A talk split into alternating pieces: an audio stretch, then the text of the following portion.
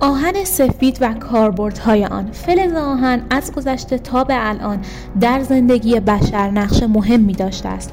این محصول ساختاری دارد که با گذشت زمان دچار فرسایش می شود و در سر ترکیب شدن با رطوبت و هوا دچار زنگ زدگی و خوردگی می شود.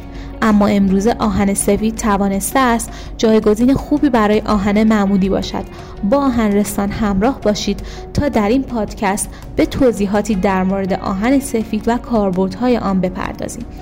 آهن سفید در بازار با نام آهن گالوانیزه شناخته می شود که در واقع همان آهن معمولی است که با یک لایه روی پوشش داده شده است. آهن گالوانیزه اساسا آهنی است که خارج از آن با یک لایه از روی محافظت شده است.